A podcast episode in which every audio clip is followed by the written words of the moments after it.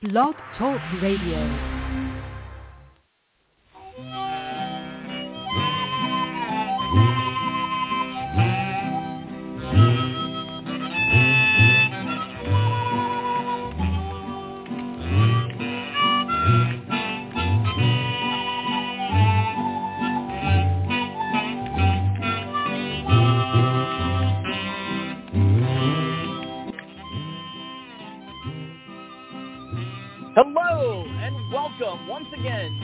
Lucky Mojo Hoodoo Root Work Hour, brought to you by the Lucky Mojo Curio Company in Forestville, California, and online at luckymojo.com. I'm your announcer and guest host, Dr. Jeremy Weiss of templeofmiriam.com. And in just a moment, we'll be joined by our co-host and guest, Catherine Yronwode of LuckyMojo.com in Forestville, California, and Papa Gee of the Lucky Mojo of the MojoStudio.com in Nashville, Tennessee, bringing us today's topic of how to use amulets, charms, and talismans in the hoodoo and conjure tradition. They will take your calls and offer advice to ameliorate and remediate your questions and problems about love, money, career, and spiritual protection using traditional African American folk magic practices of voodoo, conjure, or root work as defined and prescribed by the greatest spiritual hoodooists of our time. You can learn a lot just by listening, but if you're selected from among those who have signed up at the Lucky Mojo Forum at forum.luckymojo.com and have called into the show, then you will be on air and receive a free consultation. We'll be going to the phones in just a moment, but first, let's catch up with our co-hosts and guests and announcer, Catherine Yronwode, Jeremy White, Papa Gee, Miss Cat, and Shiva, and everybody else. Thank you, Jeremy Weiss, and I know that was a surprise to some people. Um, so yes, welcome back, Dr. Jeremy, and um, so happy to have you here. Um, you almost sounded like a carnival barker there. I love it when you put your energy into it. well, we have a slightly different lineup um, this time. ConjureMan, uh, who usually is my uh, co-host, uh, couldn't be with us um, this week. He had to go to Washington D.C. Things happening in his life, and there he is. He's gone, but he'll be back. And um, meanwhile, um, we have um, uh, Dr. Jeremy, who has filled pretty much every slot available for filling on this show, from um, announcer to co-host to guest, and he's going to kind of pop in. Nagasiva's handling the board. Evan Lionheart, who usually does our announcing and, and um, handles the board with Shiva, he's he's off too. So it's just one of these days. Here we are. Um, I'm going to just quickly catch people up with what's going on with me. I'm struggling through um, making my videos for the Hoodoo Heritage Festival, September 11th and 12th, uh, 2021, virtual Hoodoo Heritage Festival. And aren't I glad we decided to do it virtually? What with the resurgent COVID. And I want to thank Jeremy for pushing me past uh, the little, you know, self-doubt moments of making video. So thank you, Jeremy. You're welcome. You're welcome. You're welcome. He's very good at it. He's a good he's a good life coach. If you need a life coach, uh, Jeremy is a good one. So um, that's been my little struggle. I've also been having fun. I've been working on my uh, Patreon pages, inspired this week by a little private message I got from Papa Gee in Facebook. He posted some eBay Oh, yeah. offers for sale of some rather odd looking fortune telling teacups. And he said look at these. Check out these fakes he said. And i went oh no no no. Those are not fakes. And in fact i already had um one of them which i had been um lucky enough to find from a british guy who had been in japan in 2018 when they were offered for sale. And i got it in the original box with the japanese instructions. And um so after just telling him, hey, they're not fakes, and going and buying a copy of each of them for myself because, you know, completism, and I hope you bought some too, um, Papa Gee, because they're going to go away real soon. Um, I uh, I decided to write a, a, a Patreon page about them, so uh, all my Patreon fans can uh, check out the the brand new web page just for patrons on the 2018 Aynsley Nelrose Cup of Fortune commemorative remake um, in the outrageous colors.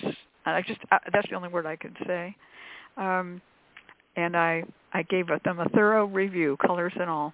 So my uh, thank you to my uh, 65 patrons who support my writing. Every week I put out a new article for uh, someone to read, and uh, you can subscribe to those. In one year's time, they will be made available to the public. But if you want to be know right now what's happening with those crazy 2018 Japanese made in China, vivid, vibrant colored reproductions of the 1904 Aynsley Nelrose Cup of Fortune, well, two dollars. That's what you got to pay. So um, I'm having fun with with Patreon. I really am. Meanwhile, I've been uh, just hanging out, making things for the shop. We're going through a run of planetary and zodiacal oils, kind of appropriate for that Nelrose Cup of Fortune, which is planetary and zodiacal in its uh, the form of its tea leaf reading cup. And um, we are low on everything, so I have been making stock oils for Cancer and Capricorn and Scorpio and Taurus and you name it, Jupiter, Venus, whatever we need. I'm up to my elbows in fragrances of the planets and the signs of the zodiac. So that's what's new with me. Now let's I find think out. you Papa- might give. I, I think you might have given me a, an original one of those teacups. Uh, no. Yeah. Ah, no, no, no, no. I did not. I gave you a reproduction. I think. Did it come in a box with a with a little book? Yeah. Yeah, that's right. no, they, the 1904 ones don't come in a little box with a little book. What you got was a bizarre, unauthorized reproduction under the name The Cup of Destiny by Jane Lyle, which is Jane a flat-out copy uh, uh, made for Barnes and Noble.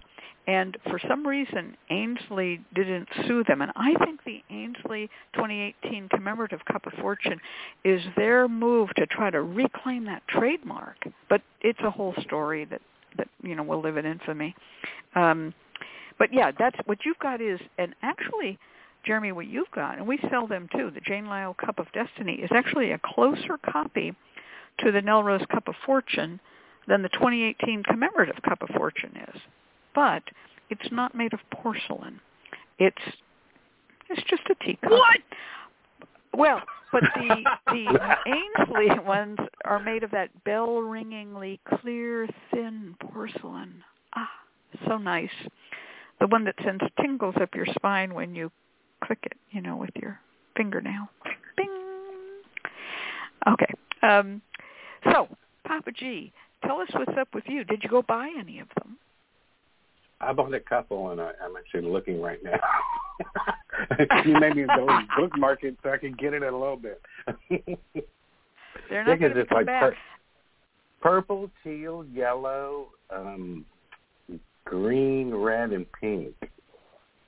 Well, I I was calling them orange. It's kind of an orangey red, and the and turquoise, um, and uh, lime green. We're not talking, you know, like hunter green. It's I know. lime I call green. that owl, I mean, owl it's chick green.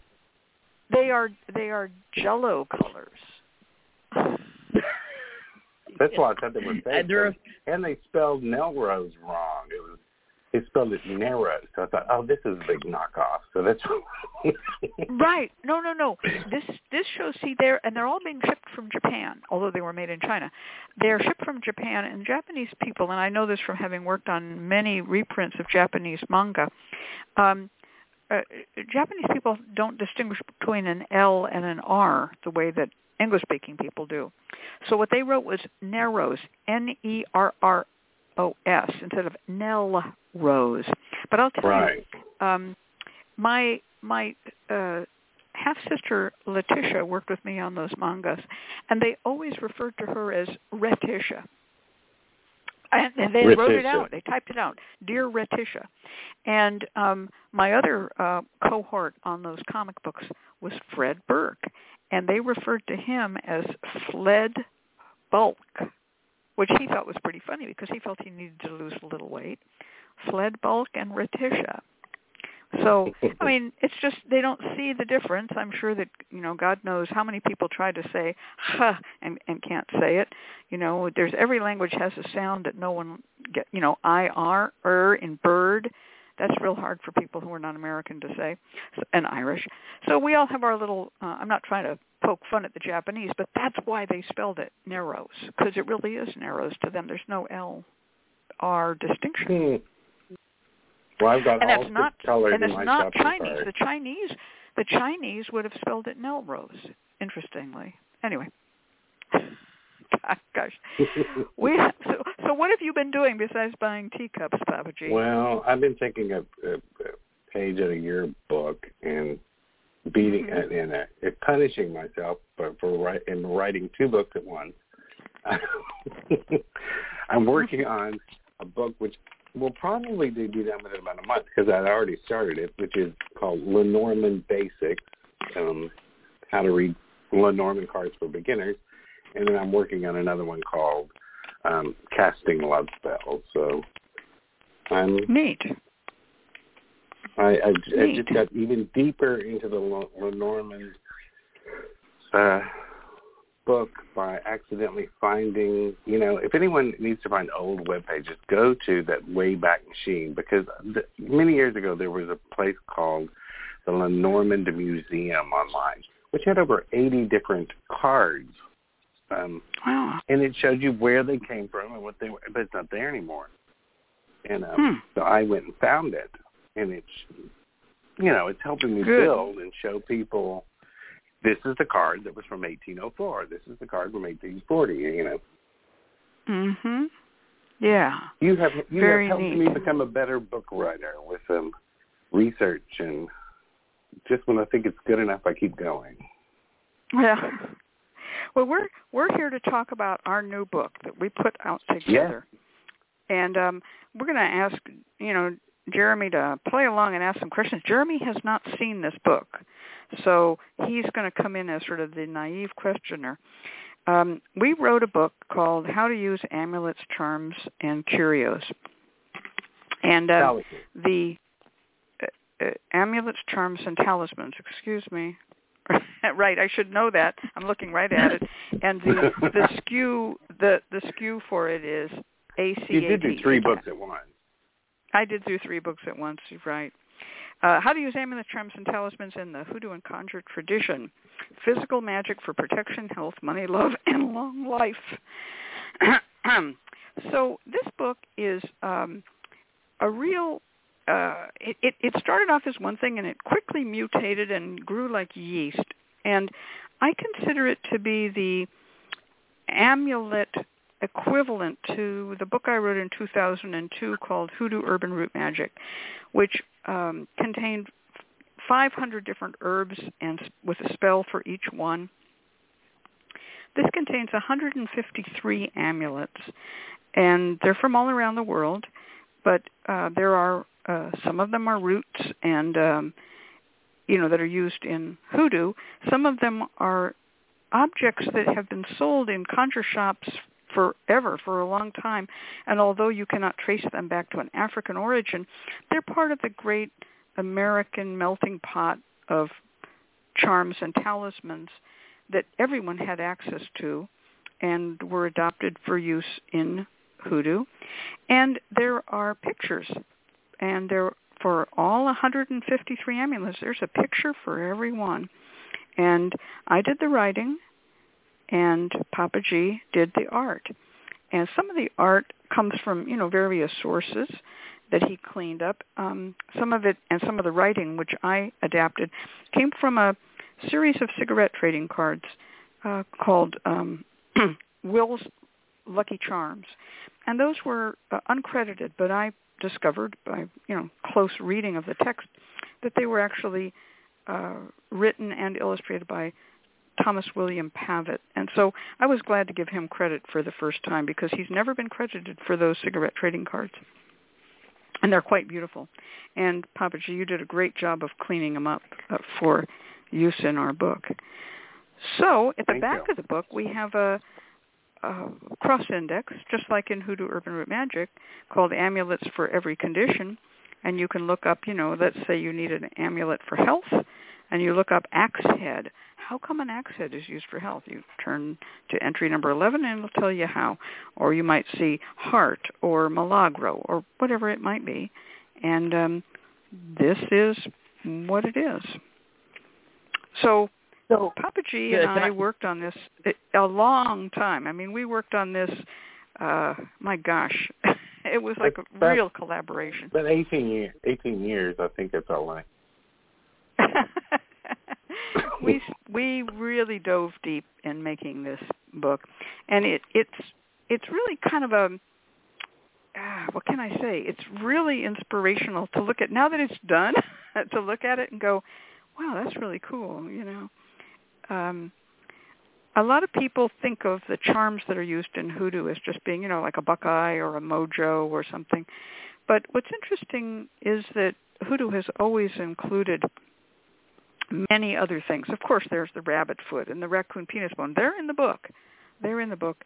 But um, many people will use a scarab as a charm or a lucky elephant, or they might, um, if they are uh, into, uh, you know, Christian emblems of faith, they might use the faith, hope, and charity charms of a cross, a heart, and an anchor. And so this explains all of these. Plus, there were a few that are way out in left field, um, like the. Um, There were a, there were a few that even while we were on a conference call, he, Shiva and I both had to say we don't know what that is. What you know, Kat explained it to us. Well, I, I've collected amulets since I was 12 years old, so this is really a pleasure for me to work on this. And um, uh, some of them, like the amanita mushroom, I mean, I know that was when you all went, what? We're going to wear mushrooms, you know. But um, there was an awful lot of of um, oddity in the in the thing, and um, uh, you know, there's um this is where we got to have to ask Jeremy to jump in and ask us some questions. We'll answer. Well, good because I have some questions actually. As Okay. a consumer, uh, uh, I mean, you know, uh, so my understanding is that the the book is laid out in such a way that uh, it's back and forth. You can essentially uh, look up an amulet, right, and and read about particular amulets, but then also at the end, if you had a condition that you wanted to address in in the back of the book, you can look up that condition and it will refer you to which amulets would work for that condition. Is that correct? Both Yeah. ways. Yes, it's it's like a field guide. Right. And and I see that you've included um, birthstones, gems. Uh, you've got herbs and curios, uh, bone amulets. H- h- how did you come to make all the of the? How did you divide? Uh, uh, are these divided by culture, or are they uh, divided just alphabetically? How did you choose uh, to sort them? Well, we went they're back and forth. alphabetical. That we Yeah, went back and forth with different theories, and we ended up with an alphabetical list. The the um, when we started talking about this, I have something called the Lucky W Amulet Archive. It's been online since 1994, and um, when Papa Gee brought the idea of doing such a book, I said, well, you know, we can use some of the material I've already researched and published at the Lucky W Amulet Archive. And among those uh, were the Lucky Charms cigarette cards, which um, Deacon Millett had given me a set of many, many, but way back in the late 80s or early 90s, he'd given me a set of those when he'd been traveling in England. And um, he picked them up there because they were published in England. And it was like one of my prized possessions. And I said to Papa Gee, well, we've got to get those in there. So there are 50 of those. So that gave us 50 images. Um, out of our 153. And then all that Papa Gee had to do was sweat blood and tears to clean them up um, because they were out of register. and, and I now, they were yeah, old. and I and, now have two copies of them, one from England and one someone else had. Well, Yeah. you know, here here abroad. Yeah. So And- so that's kind of what started us. But those were written in such a way they they were all amulets from the British Museum and many of them were ancient Roman or Greek. And we and I'm speaking here for Papa Gee too. We wanted to bring Yeah. in stuff from America, from the from the teens, 20s, 30s, 40s, 50s, 60s, and so forth, all the way up to the present day. And we also wanted to bring in more Asian things because uh, the Pavitt book had a few Asian pieces, but most of it was, you know, gold amulets from Rome. I mean, you know, that's the British Museum. You know what I mean? So we brought in, um, you know, all you know, magnetic Scotty dogs and and a master root and other things like that. And many things that were Irish and Scottish. Um, you'll That's right. find those in there. Yes, and some that are completely American. The Patrick County Fairy Crosses. That was the very first weird conversation that that I had with Papa Gee. I said, "Well, you're going to include Patrick County Fairy Crosses, aren't you?" I'm like, no Oh, idea what you're talking fun. about. So I learned a lot Yeah. with this doing this book. Well, remember it started. It started that I had a book idea, and then I was going to do it. Kat was going to edit it. and as I got into this thing, I'm like, I learn a lot less than I think I do. So, so Kat said, let's do it together. And then um, Yeah. and then all the pit then we're like let's include a picture for every single one so that's how you know kat became the um complete writer and i became the complete illustrator so Yeah. And I got to say, Papa Gee, I mean, you're known for your your books and your book production and your label art and all, but this is really you've gone above and beyond as far as doing the illustrations here. You've done a wonderful job. thank you So, thank you l- See, i learned it- a lot of illustration in doing this Mhm. Mhm. So, uh, uh, did the uh, did the I haven't seen the book, so I, I'd like to know as a root worker, um, do are there instructions about how to use each amulet included w- under each amulet? How how does that work? Well, yes, many of them, of course, are just what are called lucky pieces or something made to be worn, or they might be, uh, you know, nailed on a wall or or hung in a car rear window, um, you know, little stock for your rear window in your car. There's all of that, but there's a whole section on uh, on how to um, uh, choose them, and and, and I'll, I'll give you a little bit of a of an idea about that. So there are different. Um, first, we start off with a glossary. What's the difference between an amulet, charm, reliquary, sigil, talisman? I'll tell you, there's less difference because people use these words pretty loosely. Uh, it's not a hard and fast rule. And then we have a thing on natural curios, you know, like a buckeye, stone and crystal amulets, which are, you know, uh, you know, for different purposes, like for money, you might use pyrite, you know. And then we have animal mascots, you know, so the image of a a lion might be for strength or power, or the image of an owl might be for, uh, you know, a warning of death or whatever, or for power. And then we have a, a list of urban root curios, which is, you know, basically the same stuff that we would find in Hoodoo Herb and Root Magic. And then we get into what's the real meat of this, which is called artisanal charms. And artisanal charms are those which are created by an artisan. And they they break up into different types, you know me and my lists. Received charms, and those are charms that are not chosen, but they're assigned to you based on your identification by your name, by when and where you were born, by your family history. And it could include your zodiac animal or your birthstone, your family coat of arms, a military medal that, you know, that for a regiment you belong to and so forth. Then there's prescribed charms. Those are recommended uh, to, to a person by someone, and that might be a root doctor, a clergy member, a magician, a priest, or a market vendor who prescribes charms or fetishes and may not actually personalize it or fix it for you, but just say, you know what you need? You need an eye bead. You know what you need? You need a holy medal, and that's prescribed. And then there's the self-chosen. That's kind of like everything, but it also includes things like charm bracelets, charm necklaces, and the Stocknagel in a Wanderstock, which are all three of those cumulative.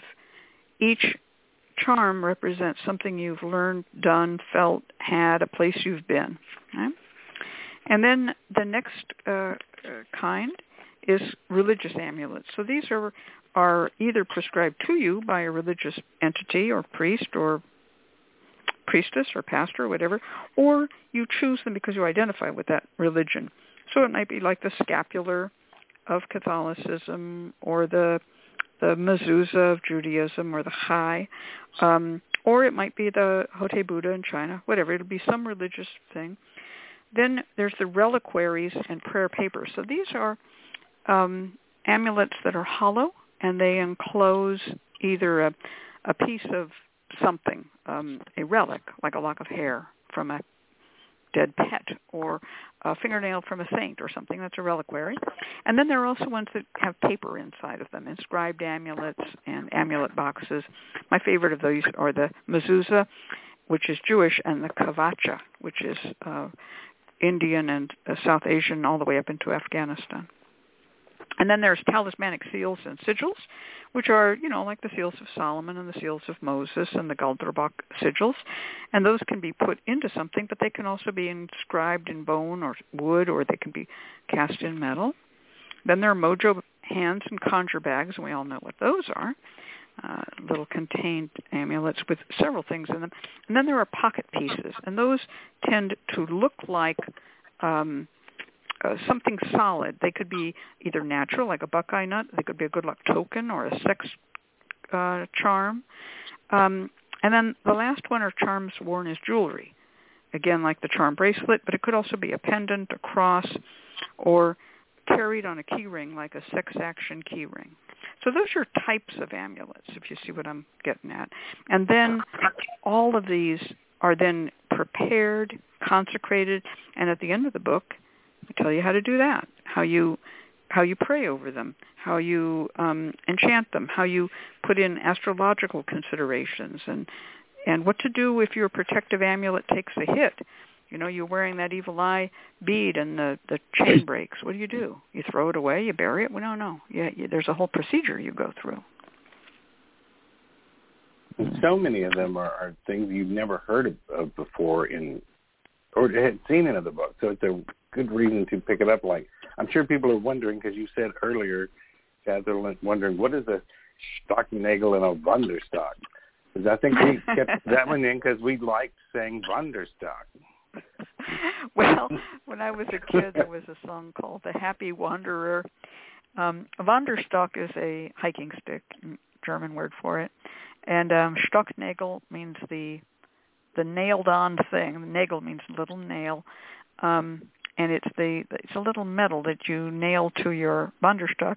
And of course, I'm I'm just incorrigible when it comes to musical cues, and um, so I would burst out singing, "I am the happy Wanderstock along the mountain track," and so forth and so on.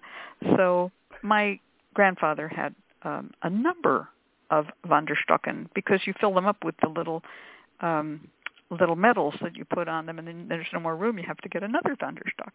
so I just wanted to give my my um, grandfather a little shout out for his hiking tours. Yeah, I thought of them almost like the almost like the stickers, the badges that people would put on their luggage in the twenties yeah. of all the places they've been. Yeah, yeah. The Wanderstock oh. really is. It's like it's like a little luggage tag or like a Boy Scout badge, but they're they are made um and sold only at the location where they um uh, you know where you've gotten there like if it's the top of the mountain you know halfway up there's a little uh cafe or whatever and you can or a tavern or something and you can buy the the stocknagel for that mountain and then you you go down and usually the jewelers in the towns sell them and they bend them to fit your Wanderstock and they nail them in very carefully and that's it that's you you've now achieved you've gone to Innsbruck or wherever you're going to go you know Oh well, I have a que- I have a question about that, uh, if you if you don't mind. I mean, it sounds like, uh, I, and I don't know anything about uh, Wanderstocken. Um, it sounds very uh, familiar to me as um, you know, the last time I went to Disney World, they were giving the kids uh, various charms for each little activity that they completed and and accomplished. Um, yeah. So it, I, I can see how that is very it is yeah it, uh, you know has made its way into uh, popular culture. But can both either of you or both of you um, comment? My understanding is that a charm, as opposed to talisman, a charm usually has a, a singular function, which is why people would wear bracelets with different charms on them. You know, something for luck and something for protection, and they might choose their own charms. Do you? What do you guys think about combining charms, uh, wearing wearing um, you know multiple charms? Uh, do they cancel each other out? Uh, is there uh, interference? Can you have interference like like uh, you know if you're taking certain medications? You know, you have to make sure that you're not taking your aspirin and your Coumadin at the same time because they'll have it. Is there anything like that? Yes. First of all, you're right about charms. Generally, a charm has a jump ring on it. Almost always a charm has a jump ring. Not always, but that sort of identifies What's jump which is why it will go on a charm bracelet or a charm necklace. An amulet, originally it meant protective charm, but now it's used to mean any kind of lucky charm. And a talisman is any kind of magical or religious object, and originally it meant that which protects or heals, but now people also talk about harmful talismans too. So there's, you know, and a lucky piece is a an object like a charm, but it usually does not have a jump ring. It just goes in your pocket. Um, um, yeah, so there's a lot and of, package a and a amulets. package amulet is wrapped or tied. I mean, there's all of these Right. different little, you know, wiggly differences. But the word charm kind of encompasses uh, most of them. I think actually amulet encompasses more than charm or talisman. Mhm. Now, a lot whether of they amulets cancel one are another out, um, I don't think Oh, they good, cancel yeah. one another out. There are charms that in themselves contain other charms, like the Cimaruta, which is an Italian charm very popular around Naples, which looks like the a sprig of rue, the plant rue or ruda. Cimaruta means sprig of rue, and at the end of the tips of the Cimaruta there are little buds but not every one of them is a bud. Some of them are other charms, like a moon or a snake. Um, Key. and these are all added to it. Yeah. Yeah, I've, I've seen right. those. And there's a lot of seen those. amulets that are that are in, innately magical. You don't have to do anything to them to make them that way. Like, um, especially a lot of the herbal and the root, the root ones, like um, High John the Conqueror root. It's the easiest one for. We talk about that all the time on here. It just is what it is. You don't have to do anything to it to make it that way. Um, in charms, like a four-leaf clover charm, you don't have to do anything to make it lucky. We know it stands for luck, even though Mhm. it's manufactured. Uh, you you know you can still anoint it with like good luck oil or something, but just its very symbolism um, makes it what it is. It is what it is. Even these talismans, So, though, uh, you need to make. Um, hmm So a jump ring, uh, Jeremy asked, what's a jump ring? Um, so a jump ring is exactly what you think it is.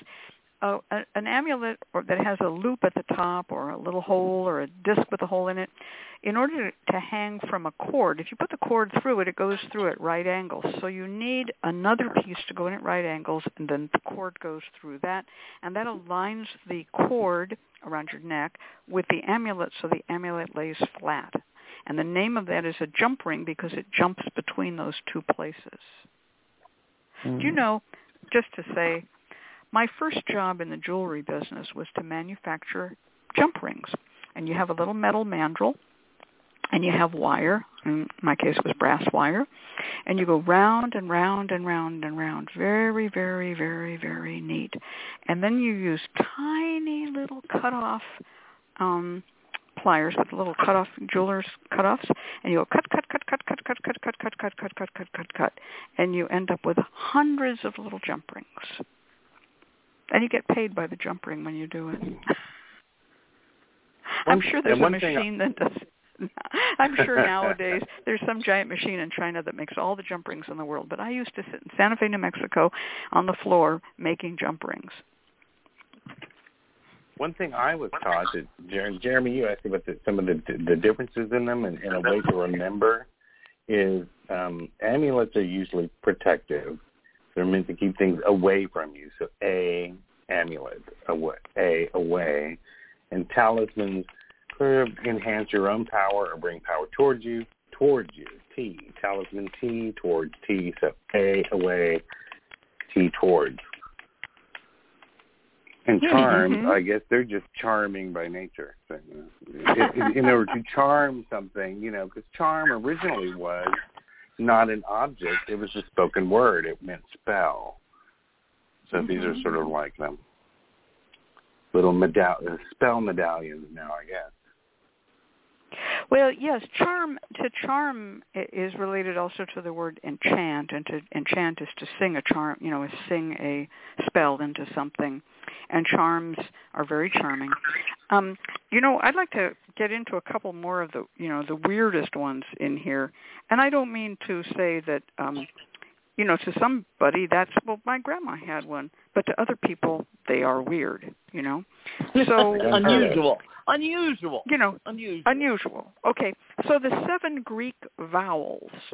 That's one that always struck me as sort of interesting.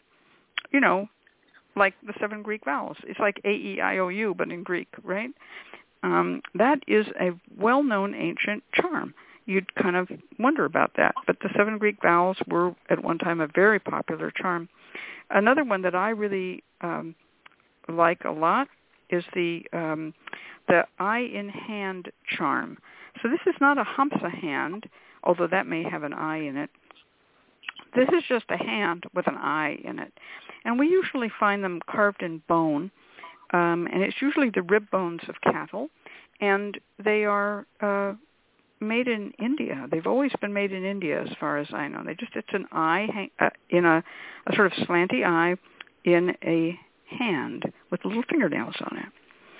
Uh, another one that's really fun for me is the charm stone because um, I like it. The charmstone is a California Native American stone called a charmstone, although it really would be considered a double phallic fishing plummet. And a fishing plummet is a weight that's put on a net, like if you were going to um, trap fish in shallow water or trap a waterfowl, but mostly for fish. And uh, you're going to weight the net down, and then you're going to pull the net up. But for some reason, in other parts of the United States where there are fishing plummets, they're usually just a, you know, like a, a sort of a longish shape, like a cigar shape with a little hole drilled at one end. But in California, they decided to make them like um, I guess you could call them double-ended dildos, and they are about the size of a double-ended dildo, and they're made of stone, and they're called charm stones. So that's a little unusual. You wouldn't wear one of those around your neck; a little too heavy. No. Also, the uh, another one because if anything, we've got to bring it up because this this this one took me forever to get a picture of. Is that that bloody lucky stone, the fish otolith? Oh yes, the, the lucky stone. Yes, the ear bones. Um, yes, and and we have a picture of um, a beautiful little leather packet uh, containing those, um, made by Angela Marie Horner, who is a member of AIRR. She made that actual packet that's pictured there. Um, those little fish ear bones. Um, I love them. And then, um, well, we also have, you know, the Maneki Neko, the the beckoning cat. We have the Milagros um, the Palad Khik, which are uh, Thai phallus amulets, and we have the Fascinus, which is a, a Roman, ancient Roman winged penis. You know me, I like all that sort of stuff. I also wrote this book down home, Sex Magic, so why not? And Gnostic nails. Can I just say a word for Gnostic nails, Papa Gee? Oh yeah. So Gnostic nails um, these come from Pavitt's collection, and and um, Papa Gee cleaned up the image. I believe somewhere in America there's going to be a blacksmith who's going to bring back Gnostic nails, and I sure hope they do it soon. Gnostic nails were were made for um, protection and for um, luck or whatever you wanted a Gnostic nail for, and they are um, made by taking a, a handmade square nail, you know, that a blacksmith would make, and then using a metal punch, a stamp, and um, and stamping them with um, lettering, and um, they they also could be made of bronze. They were gilded. Um, they are fantastic. Um, and they were buried with people's bodies to prevent them being um, prevent them haunting. In other words, kind of like you know putting the wooden stake in the vampire. If someone died, you'd bury them with a Gnostic nail to keep them from haunting you. Yeah, like the closest thing you found in hoodoo would be uh, you people using railroads. She could yes, railroad use them the same sure, way. or coffin nails. Yeah, but Right. I'm just I'm I'm ready for the Gnostic nails to make a comeback. I mean, get them out of the British Museum and get them into real life, man. Somebody is going to be making Gnostic nails. The more I mention it, they will soon be available on eBay from China. I can do it. I can do it. I have a I have a, I, I I have I, I have a blacksmithing set up in a forge. I can do it. wow. All right. Anybody want custom ones? eh, Custom ones, I think I can do it. Well, I I did a lot of um researching into these to try to get things that were unusual. You know, we all know what a wishbone is and we all know what a sterling silver replica of a wishbone is, but you know, the the real question is, you know, how many of us know what an omamori is Well, and where you can get oh, an omamori and what you would use yeah. an yeah, what what you would use an omamori for. They're from Japan. And you know, what in your flea marketing as you, you know, wander about, you might say, "What is that thing anyway?" And uh there you would go. The omamoris are protection amulets, but originally uh mamori means protection, but they're used now for anything, safe travel, for marriage, good luck, winning the lottery, you name it. Like many things that started off as protection, they have become lucky. And they are souvenirs at Buddhist temples in Japan. And the Buddhist monks, you know, raise a little money by selling the omamori, which now the Buddhist monks have taken to eBay. And you can buy genuine omamori uh, online without ever having to go to the temple. Yeah, yeah, Kat, in the middle of writing this book, I, I bought um, for or for the store several different charms, and one of them was um, the omamori, and I just got a dozen because I I thought, well, most people won't know what this is, and they were gone in three days. Right. right. There I have I have a collection of them that a friend of mine who um is Japanese and was born in Japan. She and her family in the in the summer when she was, you know, uh, she was a school child and they would take the children out and they would go on these tours uh, you know, let's go to this and that shrine, and they would always get different omamori. And she gave me her childhood collection of omamoris, which was very cool. So Oh, kind of grew, Kat, grew to like them. you mentioned the story of um, you educated me on. Um, it was it was when you tell me why my picture of the Shiva Lingam stone was wrong. You said I thought that was interesting. Well, uh, that's just me. Um, Shiva Linga stones are, you know, they're a stone from the Narmada River, and it is a place where apparently some iron-rich meteorite struck this uh, rock, and it kind of made this big splash of iron red that all kind of got together. I mean, it's it's what it is.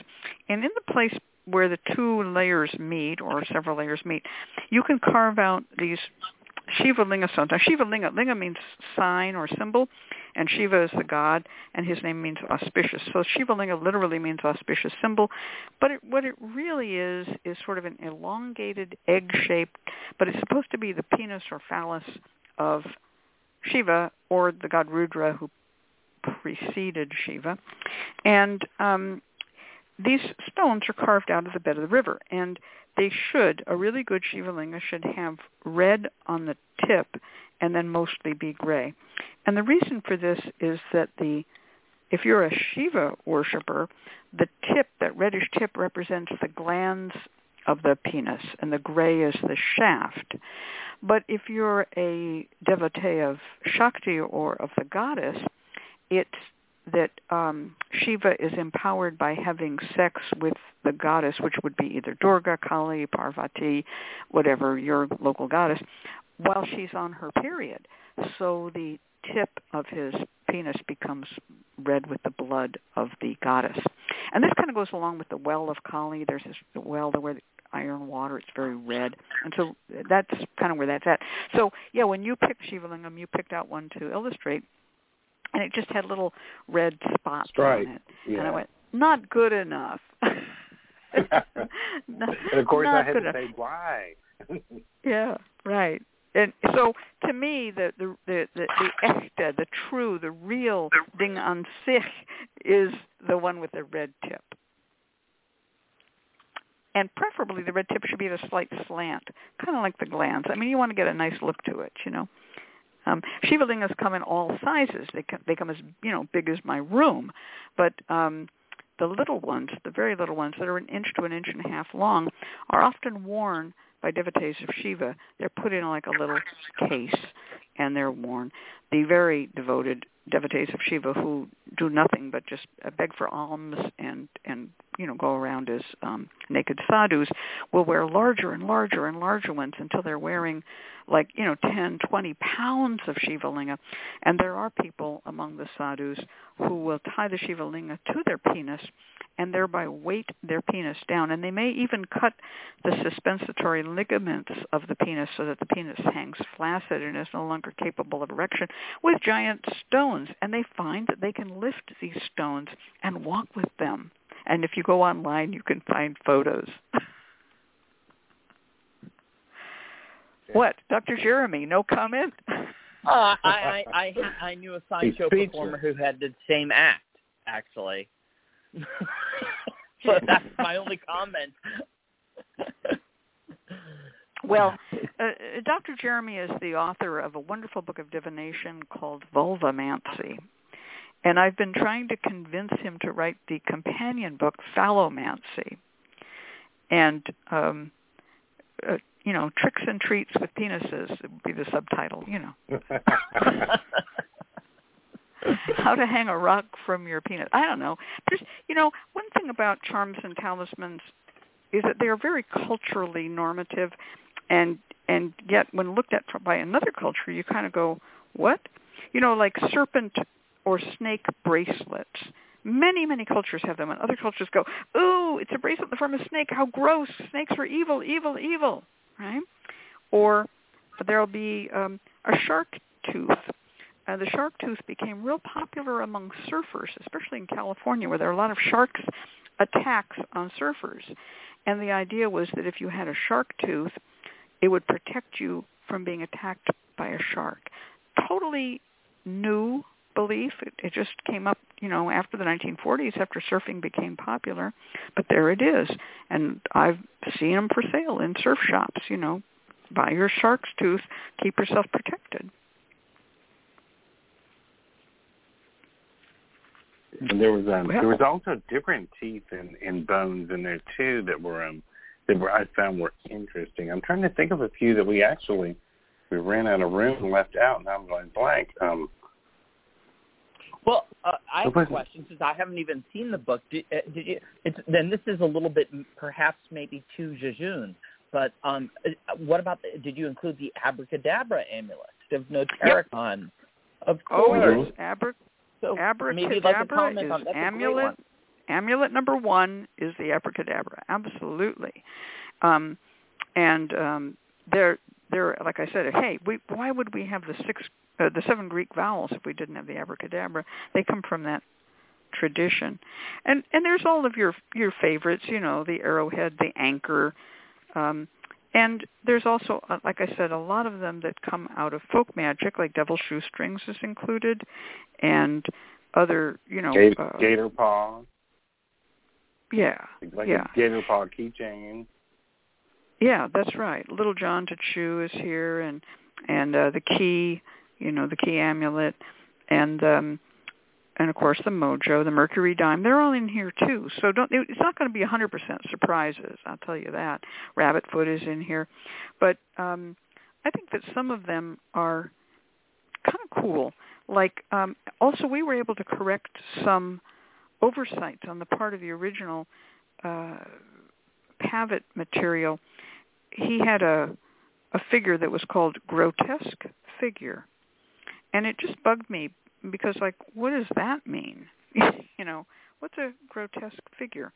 So i had to start doing research on it and i found out that the grotesque figure is actually called a sepik figurine of a wan or wakan ancestor and i was able to find it out because he said that it had been found in new guinea and it, it is um it's a talisman that's worn by the Iatmul and Sawos people on the Sepik River in Papua New Guinea, and it's a miniature of a life-size carved wooden ancestor statue called a wan or wakan, which are only kept in men's ceremonial houses to terrify and scare away evil spirits. No two Sepik figures look alike. Each figure is owned by a specific clan, and it is named for an important historical clan ancestor. So these wakans or wands uh, keep the, away the um, evils of sickness, which is caused by bad spirits. Only men may wear them. But I, I left it in because, of course, there's a beautiful illo of it. But we sure took away the name grotesque figure because, you know, really. so um, those are those are things that you would not find at your local metaphysical bookstore. And there's You also not- a few for um, people who uh, on a, are on a more Celtic path, I guess, better way to say it, Celtic or pagan. There are some things Mhm. like that in there too, too, like the Claddagh, um, Mhm. the um, Luckin's Booth, the Mhm. uh, the Raven. Uh, we mentioned the Mhm. Raven, Mhm. Yeah, and the pentacle. the Pentacle. Mhm. So And it, the it shield and the crosses gig. over. Yeah, so it crosses over all these different um, cultures. There's something in it for everyone. Yeah, and and I think that one of the things that it helps people to understand is, I mean, yes, this is says in the hoodoo and conjure tradition. Are people going to say, aren't you using that loosely? But um, where I grew up and all across the country as a kid, when I'd go to conjure shops, whether they were um, in Detroit, in Chicago, in Oakland, in Los Angeles, you'd go in and they had a variety of things because um, all cultures like the idea of exoticism and all cultures like pretty things. And so hoodoo early on adopted many, many pretty things and many exotic things that did not come from African American culture or from African roots cultures. And the kavacha charm, for instance, which is a, an, an amulet tube that's hung horizontally from chains, uh, which is um, found all over India, northern India, and like I said before, up into Afghanistan and and Pakistan. And uh, Kavacha charms were sold by L.W. de Laurence and were marketed, and you could find them in hoodoo drugstores. All of the um, things that de Laurence sold went into the um, black hoodoo tradition, and you can even see that Harry Hyatt interviewed people who purchased from de Laurence and, and talked about it. And Kavacha is an apotropaic amulet, and we need to bring up the word apotropaic here. Apotropaic is an amulet that um, repels or sends away unwanted things. So um, Kavacha is means armor, and so and that's a word that's used, you know, throughout South Asia and Eurasia. And so it's protection. It's a protection amulet. But what makes it powerful is the written formula that's inside the kavacha. It's not just the empty tube. And it could be written in Sanskrit usually, but you don't have to write them in Sanskrit. You can write them anywhere, anyway. And they're very similar to um, the Tibetan Gau amulet or the Jewish menorah or the ancient Egyptian inscribed amulet. There's there, this style of amulet is found all around uh, the old world and wherever there's written languages, basically. So, yet to me, it, it was not terribly surprising to find a kavacha for sale in a hoodoo shop because I'd already read the DeLaurence catalog when I showed up there, but it was interesting that it was just accepted. Here it is. It's now part of hoodoo. And that's, you know, the truth. And you can go online to eBay and find kavachas right now. Mm-hmm. There was another one that that we actually had to both go look up. We're like, what is this? Because it was it it was in one of those wills illustrations that we did, so we had to include it called the food stamp. And we're like, what in the hell is a food stamp? so we look it up, and you know, it it is in the Tibetan practice of um, Buddhism. It it literally is. Think of an ink stamp when you buy a stamp to you know hit on your ink pad and put on something. This was actually to stamp food. I mean, it put the impression in. It had a little stamp in the form of the god Buddha, and you would stamp mm-hmm. it on to prepared foodstuffs for in for protection from powers of evil, and that it could be for happiness and, and spirituality. But the point was, you stamped it onto maybe I don't know bread that was not baked yet, um, or anything, cheese, something and then you ate it. So it put those intentions or prayers or in inside you when you ate when you ate it. So it wasn't the stamp itself that was a amulet. It it is you're turning your food into an amulet by using that stamp. Yeah, that's that is that one is fascinating to me. And the stamp that that um, Pavitt used as an example uh, was uh, relief carb, so it made an embossed image of a Thai Buddha. And so we also have the Thai Buddha amulet as an amulet, but this was the same thing, but it was used to stamp your, you know, your bread or whatever your naan, whatever you were making. It's um, it's a fascinating thing that you would have such a amulet in your house to stamp your food. Have you ever heard of that Very before, un- Jeremy? Uh, no, but I do see uh, stickers on fruit at the at the grocery store a lot. So uh, maybe I, I could use those as an amulet. You guys? well, you, you guys mean like they say cuties on them or something? right or Chiquita or something? Yeah, sure. Um, Mhm. did you guys touch on the priestly blessing amulet? You know, the amulet um, from Ketef Hinnom. Mhm. That's it. Did you touch on that in the book at all? No, um, I, I don't think we got into that one. No. We had to leave a few things out. That's Um, for the Terrors of the Evil that's Eye book. Perfect. Uh, yes. Well, this is an interesting thing. Th- This book, we put out three books this year, and this book is what I call the, the, the linchpin between the two because the Evil Eye book has some of that in it, and it has some of these amulets, and Down Home Sex Magic has some of the sex amulets from this book. So this book is going to be kind of a universal decoder for other books. Um, You should sell them in a three pack.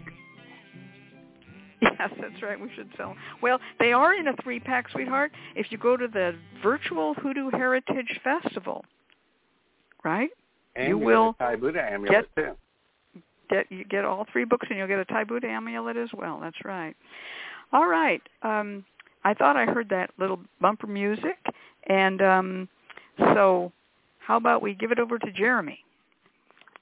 All right. Well, support for this program is provided by the Lucky Mojo Curio Company in Forestville, California, and located online at luckymojo.com, and by the Association of Independent Readers and Root Workers, AIRR, a directory of ethical and authentic conjure practitioners located online at readersandrootworkers.org and by Hoodoo Psychics, the first psychic line run entirely by Hoodoo practitioners.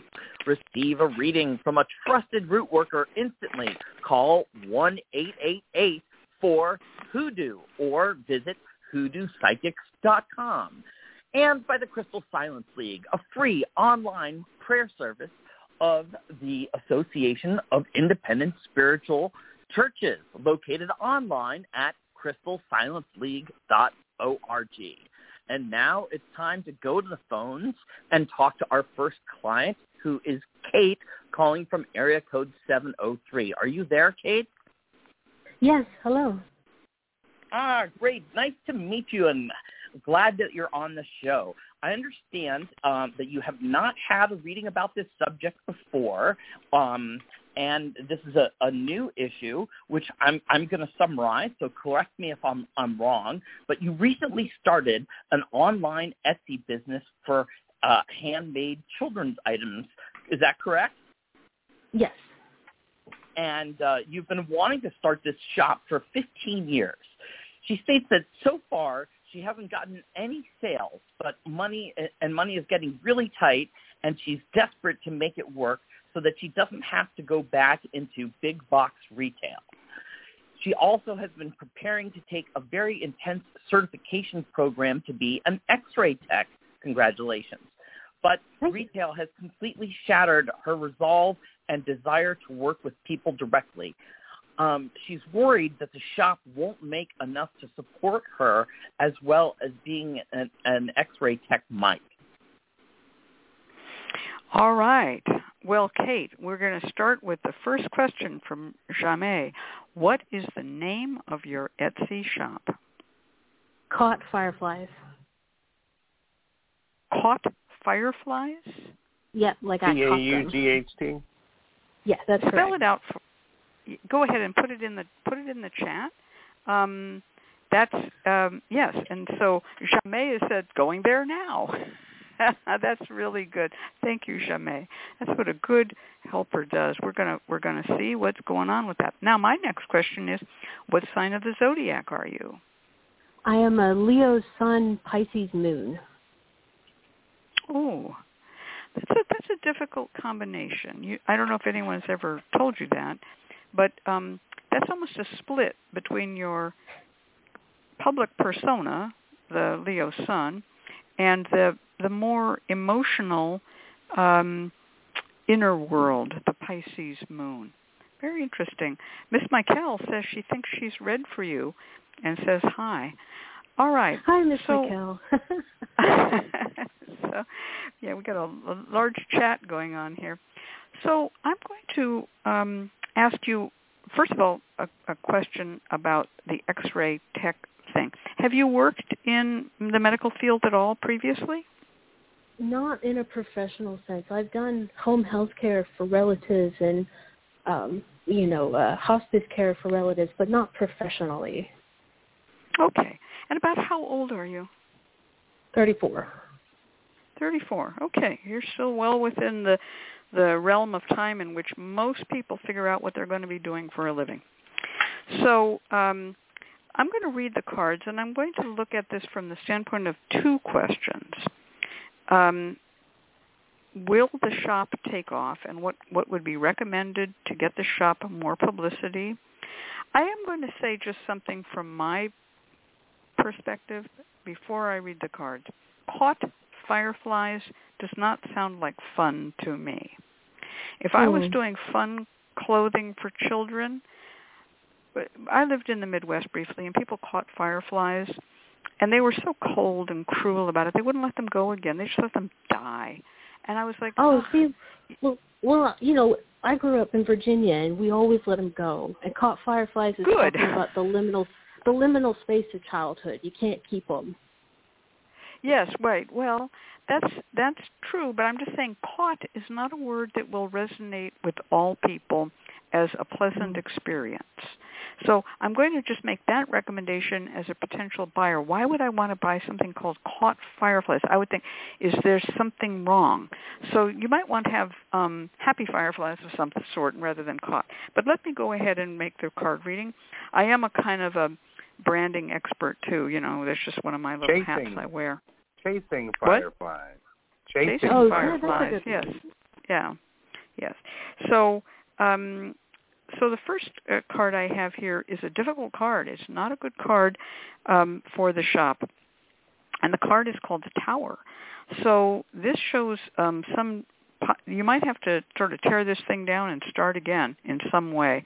If you haven't made sales, there's you know you you haven't either haven't advertised it enough or you're going at it the wrong way. This card, the Tower, shows um, uh, things falling apart and not not doing well. So I'm not here to give you a great happy answer that this is not going to take off right away. And it does show um, perhaps rethinking it, maybe working with someone who is a branding and marketing helper. Um, I certainly know people who offer that kind of stuff. Do you have um, a web page in addition to Etsy? Uh, no. I, so let's start I did, off with but I yeah. couldn't afford to keep it. Well, why don't you just get a free one at Wix? That's good. Or Wet Weebly. You need help. You need more help. Than, Yep. you need more help Do- than this reading. Do you have a business I'm going to say I- I'm going to say tear it down to the bricks and start over again and look at it from a really basic marketing position. Are you making the clothes yourself Yes, and the toys. And the toys? Okay, great.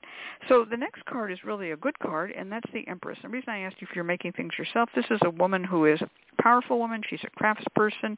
She really has what it takes. She's sitting on a throne. She's sitting outdoors in nature and she's got a scepter in her hand.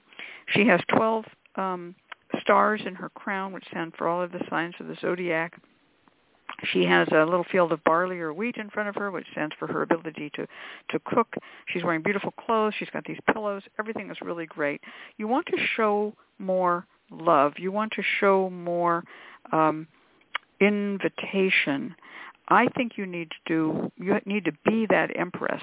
Empress is a great card, and it shows you you need a little bit more self-empowerment. And the third card is another trump. Now this means I've got three trumps in a row. Now a lot of people go, "Oh my God, it's all trumps," but trumps is just a suit, uh, like wands or cups. But I have three trumps, and the third trump is the world, and that is prepare to be seen.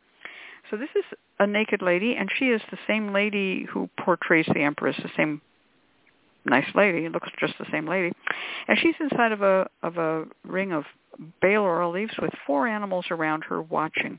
You need to be seen by all four types of people: earth, air, fire, and water. So that's what I have for you. Let's um, turn this over to um, Papa Gee, and he will do a reading for you. I am actually using the Lenormand deck. I, I like to call them down and dirty cards. I was pulling them when uh, you were talking with Cat, and it's very similar. Um, the reading is very similar. Um, it starts with the mountain card, which the mountain is about struggle. You know, it's almost like walking uphill. How can I get this thing going? It's like I got to get to the top of the hill so I can so I can begin to roll the money down it. And the card that comes behind it, well, Lenormands are read in pairs, so it, it tells us something when they're merged together, is the Fox card, which is, you know, the Fox card is about walking up on um, an unhappy surprise. It's a, it's like an ambush card.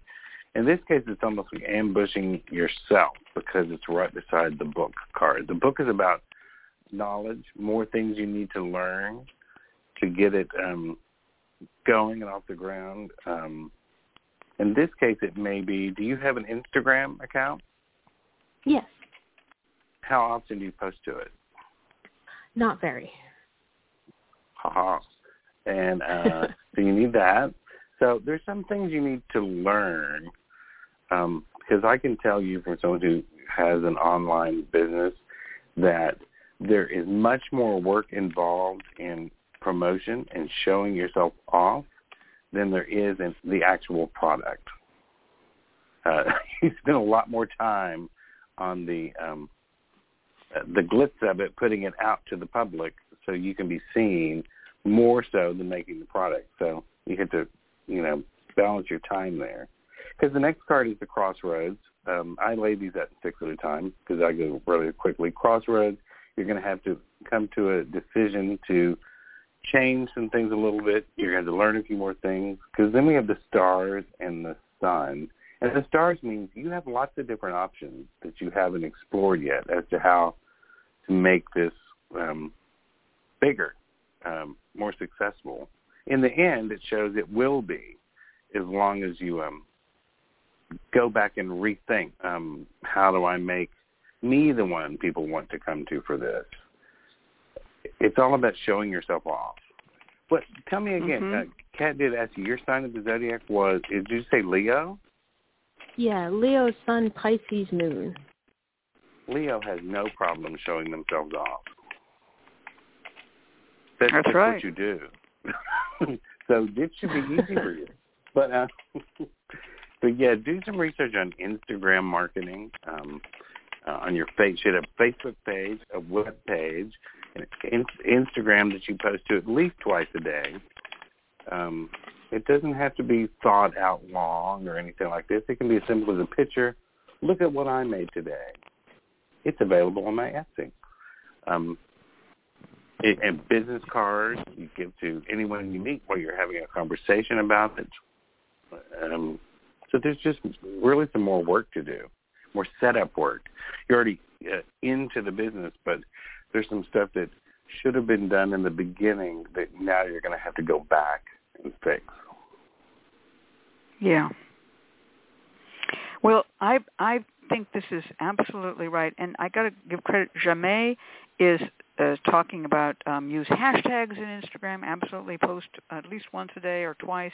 But um, also, Jeremy just posted in. Um, Jeremy, maybe this is the root work offer. Can you just repeat this offer that you just gave? Absolutely, absolutely. Well, uh, uh, first, uh, uh, I'd like I I I, want to echo that as a person um, myself, you know, a, a, a, a root worker myself, I have my own business, just like you, Kate, and I'm I, and I what these people are talking about, what Miss Cat and and and Papa Gee are talking is are talking about is extremely important. Branding, branding, branding social media, social media, social media. These are all important components that you have to have um, uh, in place. And and just hanging out a sign these days saying I do X is not is not good is not good enough, unfortunately. So um, with that said, I happen to bring something a little bit different to the table as a root worker, as I'm also a vascular and interventional radiologist. So I have worked uh, for a zillion years, decades with X-ray techs and people going to uh, become an X-ray tech and a, a radiation and and uh, ra- radiology tech, and I would be happy to discuss that with you as a free consultation, just to discuss that um, as a career possibility and option, and and what that's really like, and and you know, and you can just book a, a, a consultation on my website. I won't charge you, and we'll just talk for half an hour, and um, I'll tell you all about what it's like to be an X-ray tech, and you can ask me any question you like. Thank you so much. Wonderful. Yeah. I do want to, before we go, I want to mention something Onyx Rose suggested in the chat room as a name, a possible name for you was Firefly Kids.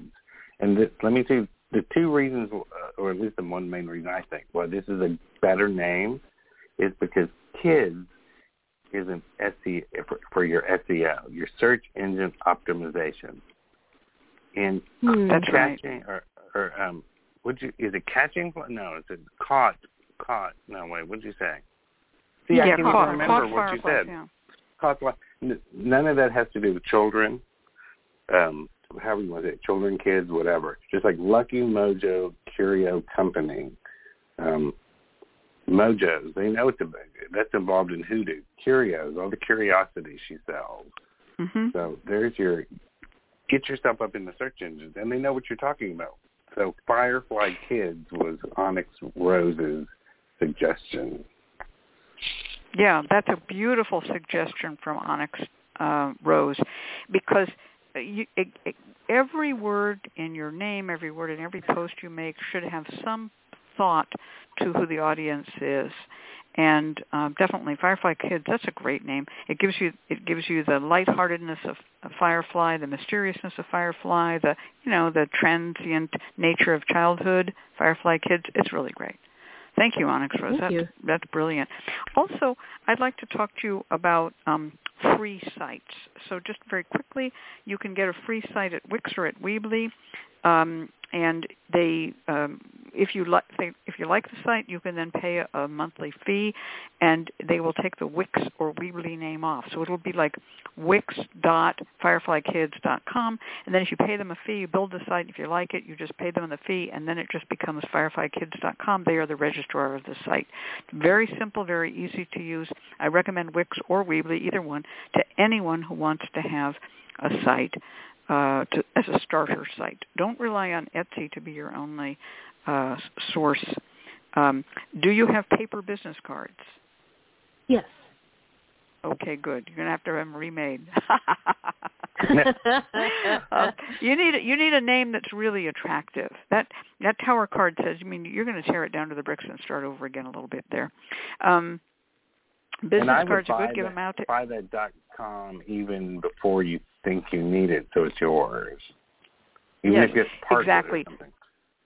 Right. On your business card, you're going to want your um, your uh, email address, and don't have it be something at Gmail. You want it to be at the site that's your site because that shows you really own your. It's a Leo thing. You're going to own your share of the world here. If let's just call it Hmm. fireflykids.com, and it's going to be you know um, order at or you know um, your name, you know Kate at Firefly Kids. You want you want to show that you've you've done your your you've built your base, your your base, and to be seen, um, bay leaves are in, uh, used here in this card of the world. I would um, recommend doing some. Um, getting some, you know, bay leaves, writing your your wishes on them, and wearing the bay leaf in your shoe. That's a typical old-fashioned spell. Let every step lead me toward success or toward money or whatever it is you want to be led toward. Bay leaves are also used for protection, but in this case, we're going to use them to lead you toward the treasure of of what you want. Um, if you uh, find groups. Um, it was suggested find mothers groups in your city, offer um, some sort of a freebie, and um, you know participate in local groups. Do you do that? Uh, I haven't because of COVID. Oh, of course. Well, Oh, yeah. um, yeah, COVID does kind of limit everything. Um, it was also recommended here to um, you can uh, take a picture every day of something, put it on a cute background, and uh, post it on Instagram. It's a job of work to do that, but that's the cost of running a business from your home rather than paying rent. If you prorate, if you think, oh God, I've got to take another photo today, Jesus, and if you compare that against fifteen hundred or two thousand five hundred or three thousand dollars a month, real cheap to take those photos. So Mhm. take the photos and post them. Okay. And Thank you. And go it, into it the takes a while. I mean, we just hit 2,000 posts and and 10,000 followers. Once you hit 10,000 followers, you can add your link to your stories.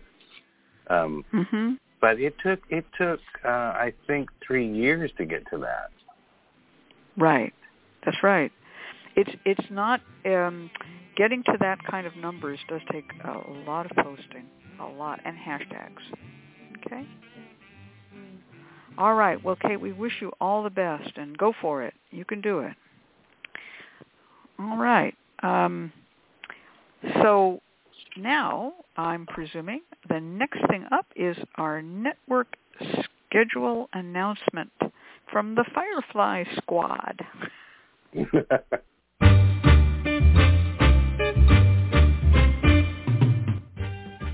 The LMC Radio Network is a media alliance whose excellent shows include The Lucky Mojo Hoodoo Rootwork Hour with Catherine Yronwode and Conjureman Ali, Sundays 3 to 4.30, The Crystal Silence League Hour with John St. Germain, Tuesdays 5 to 6, The Witch, the Priestess, and the Cauldron with Elvira Love and Phoenix LeFae, Fridays 1 to 2, and Blue Flag Root Radio with Lady Muse, Fridays 7 to 8.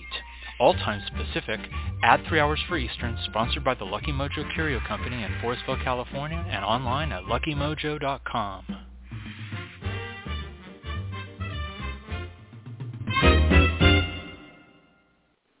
And now it's time for our free spell segment with our special guest, Papa Gee of the Mojo Studio. Take it away, Papa Gee. Thank you, thank you, Jeremy, for that enthusiasm. um, I wanted to do a spell that was, uh, you know, centric to the book, and, and you know, Cat writes about there's um, there's some doorway charms uh, you can do. There's boundary charms. So what I did was a doorway and boundary charm spell. This is to keep evil away from your house and invite the good things inside. So there's some things you'll you'll need, which is like um, fourth a cup of sugar and a fourth a cup of salt. You need two small jars or some container with lids. the uh, four-inch um, small spell candles, also called chime candles. You'll need one white and one black. Some cast-off evil sachet powder. Some house blessing sachet powder uh, two cross charms, you know, charms of little, you know, religious crosses, and some dark blue embroidery thread or bright blue. So what you're going to do is you're going to fill one of these jars with the sugar and the other one with salt. To the sugar one uh, jar, you're going to add a tablespoon of the house blessing sachet powder, and in the jar of salt, you're going to add a tablespoon of cast off evil sachet powder. You stir them all together till they're all stirred up really good. And then you're going to put uh, one cross charm in each jar and screw the lids on. Um, then the next thing you'll do, you'll take the white candle and you'll burn it on top of the sugar jar. You'll take the black candle and burn it on top of the um, salt jar. And if you want, you can pray while you're doing this that this uh, uh, cross the sugar will you know will bring good things and good people into my life, into my house, onto my property. This um, one with salt and this black candle will drive away people that uh, mean me harm, don't uh, don't bring anything good to my life. And if you want, you could even anoint both those candles with those sachet powders. Uh, so the next day, after these burn done, you're going to open the jars and you're going to take out the crosses and set them aside. Then what you're going to do is you're going to walk to the end of your driveway with a jar of salt and begin throwing handfuls into the street, not in your driveway, but you're standing at the end of the driveway, throwing it into the street, into the street till it's all gone. When you finish, you take the jar of sugar. You go to the end of the driveway, but this time you're going to turn around and face your house and begin throwing handfuls up the driveway while walking towards your house, bringing these sweet and good things to your property and into your uh, house. So when you finished, take the uh, blue embroidery thread, and you can use blue rope, some something that works like that. Blue is the color traditional for like evil eye, so that's why I chose blue. You cut off a piece about six feet long, and then double it over. If you want, you could triple it over to make a thicker piece of um, thread and then tie both of those crosses onto the thread. Just tie it through there. Nail the thread in the space between your front door and the storm door, so if you have a storm door, or where that would normally be, that um, threshold. Um, if it's not really possible where you live, just hang it on a nail or a tack just inside your front door. You could put it on the outside, but the weather may, you know, rot away the thread. And what it'll do is it will keep the bad out and invite the good in. So that is the free spell for this week. That's really cool. That's that is um, a really neat way to work. Um, a cross uh, is, of course, symbol of Christianity. If you don't use a cross in your religion, again, you would just use the symbols of your religion in the salt and in the sugar. So, for instance, you might use um, a Star of David for the um, protective part, you know, or an evil eye charm for the protective part. You might use a chai for uh, the the good the good luck part. Um, it's a Jewish charm. There's many ways you can customize this, personalize it, and make it work for your cultural religious background. You know, right. who knows? You might end up putting a a Sepik fi- figure of a one ancestor. Who knows? you know. You know, but, my my but the first idea... instinct was to go really older with it, but I didn't think people would do it. Is get a bigger jar of salt and you do it for nine days. Mhm. Mm-hmm. But, but that's a lot of commitment for some people. So. Yes, yes. And also, just a little reminder, don't be throwing that salt on your lawn or on plants. It will kill them. Um, so into the street with it, it'll just wash away harmlessly into the um, sewage. But um, the uh, sugar, uh, you know, bring it up toward your house, sweetening toward your house. It's a lovely way to do it because then the amulets have been consecrated with those two elements and they now will work for you uh, the way you want them to. It's a really nice, nice charm. I'd also say that if you wanted to do any kind of, um, uh, you know, amuletic work, and you want one to repel and one to uh, attract, you can go into the back of our new book, um, How to Use Amulets, Charms, and Talismans in the Hoodoo and Conjure Tradition. And in the back, there's a whole section of protection charms, and there's a whole section of good luck charms. So just as an example, um, for the protection, you could use a cimaruta, you could use a crescent in hand, devil's shoestrings, a Z bead, an evil eye charm, an eye agate, a kavacha, um, a, a Palad Khik is used for protection, but only sexual protection, um, a mezuzah, or so forth. And then for the um, good luck, what you want to draw into you, you could use a cornucopia, you could use an elephant, four-leaf clover, any kind of good luck token, a hagstone or holy stone, High John the Conqueror root. In other words, the uh, the two charms are based on your interest in, in charm magic. Okay? So, yeah. And in the, yeah, in the I chat... made this, um, made this spell up so you can remake it any way that fits your path or tradition. Yes, right. Um, Onyx Rose in the chat said, "Haint blue is said to ward off." Well, haints, so blue, yeah. And um, there's a, a, whole thing in um, the book Terrors of the Evil Eye, which we're going to be discussing next week, about blue threads, blue amulets versus red threads and red amulets, and also we have black threads and black amulets. So stay tuned next week. We're going to get deeper into this from the um, Terrors of the Evil Eye version. I want to thank everybody who's in the chat. We have a nice full chat group today. I'm going to uh, turn this over to Dr. Jeremy, and he's going to run us through our announcements. Take it away, Jeremy. well, thank you both, uh, Miss Catherine Yronwode and Papa Gee, um, for being our special guest this week. We invite you all to join us next week when our special guest from the Association of Independent Readers and Root Workers will be two young up-and-comers, Miss Catherine Yronwode and, wait, some guy I don't know, Dr. Jeremy Weiss, um, and bringing us the topic of their new book, Terrors of the Evil Eye Exposed. Once again, we've come to the end of another Lucky Mojo Hoodoo Rootwork Hour, brought to you by the Lucky Mojo Curio Company in Forestville, California. You can find Miss Cat via the Lucky Mojo forum at forum.luckymojo.com and Papa Gee of themojostudio.com in Nashville, Tennessee.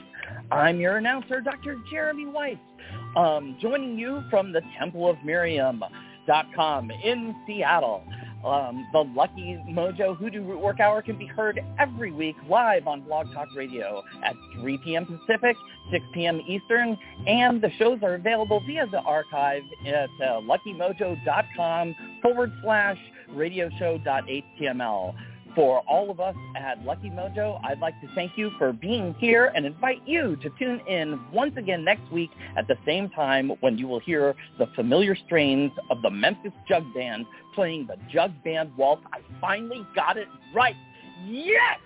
Thank you! Ah, thank you so much, Jeremy, for coming back and announcing. By the way, this was a two Taurus show, but it's a three cousin show because I just noticed that Jeremy's cousin, my cousin, Clifford Lowe, is in the chat room. So two Tauruses and three cousins mark this as a very special show. Go out and buy your tickets for the Hoodoo Heritage Festival, September 11th and 12th. It's virtual. Don't worry about the COVID surge. It won't get you in your home. Don't worry if you were vaccinated, not vaccinated, masked, not masked. Just sign up and buy your tickets. All right. Good night. Good night. Good night.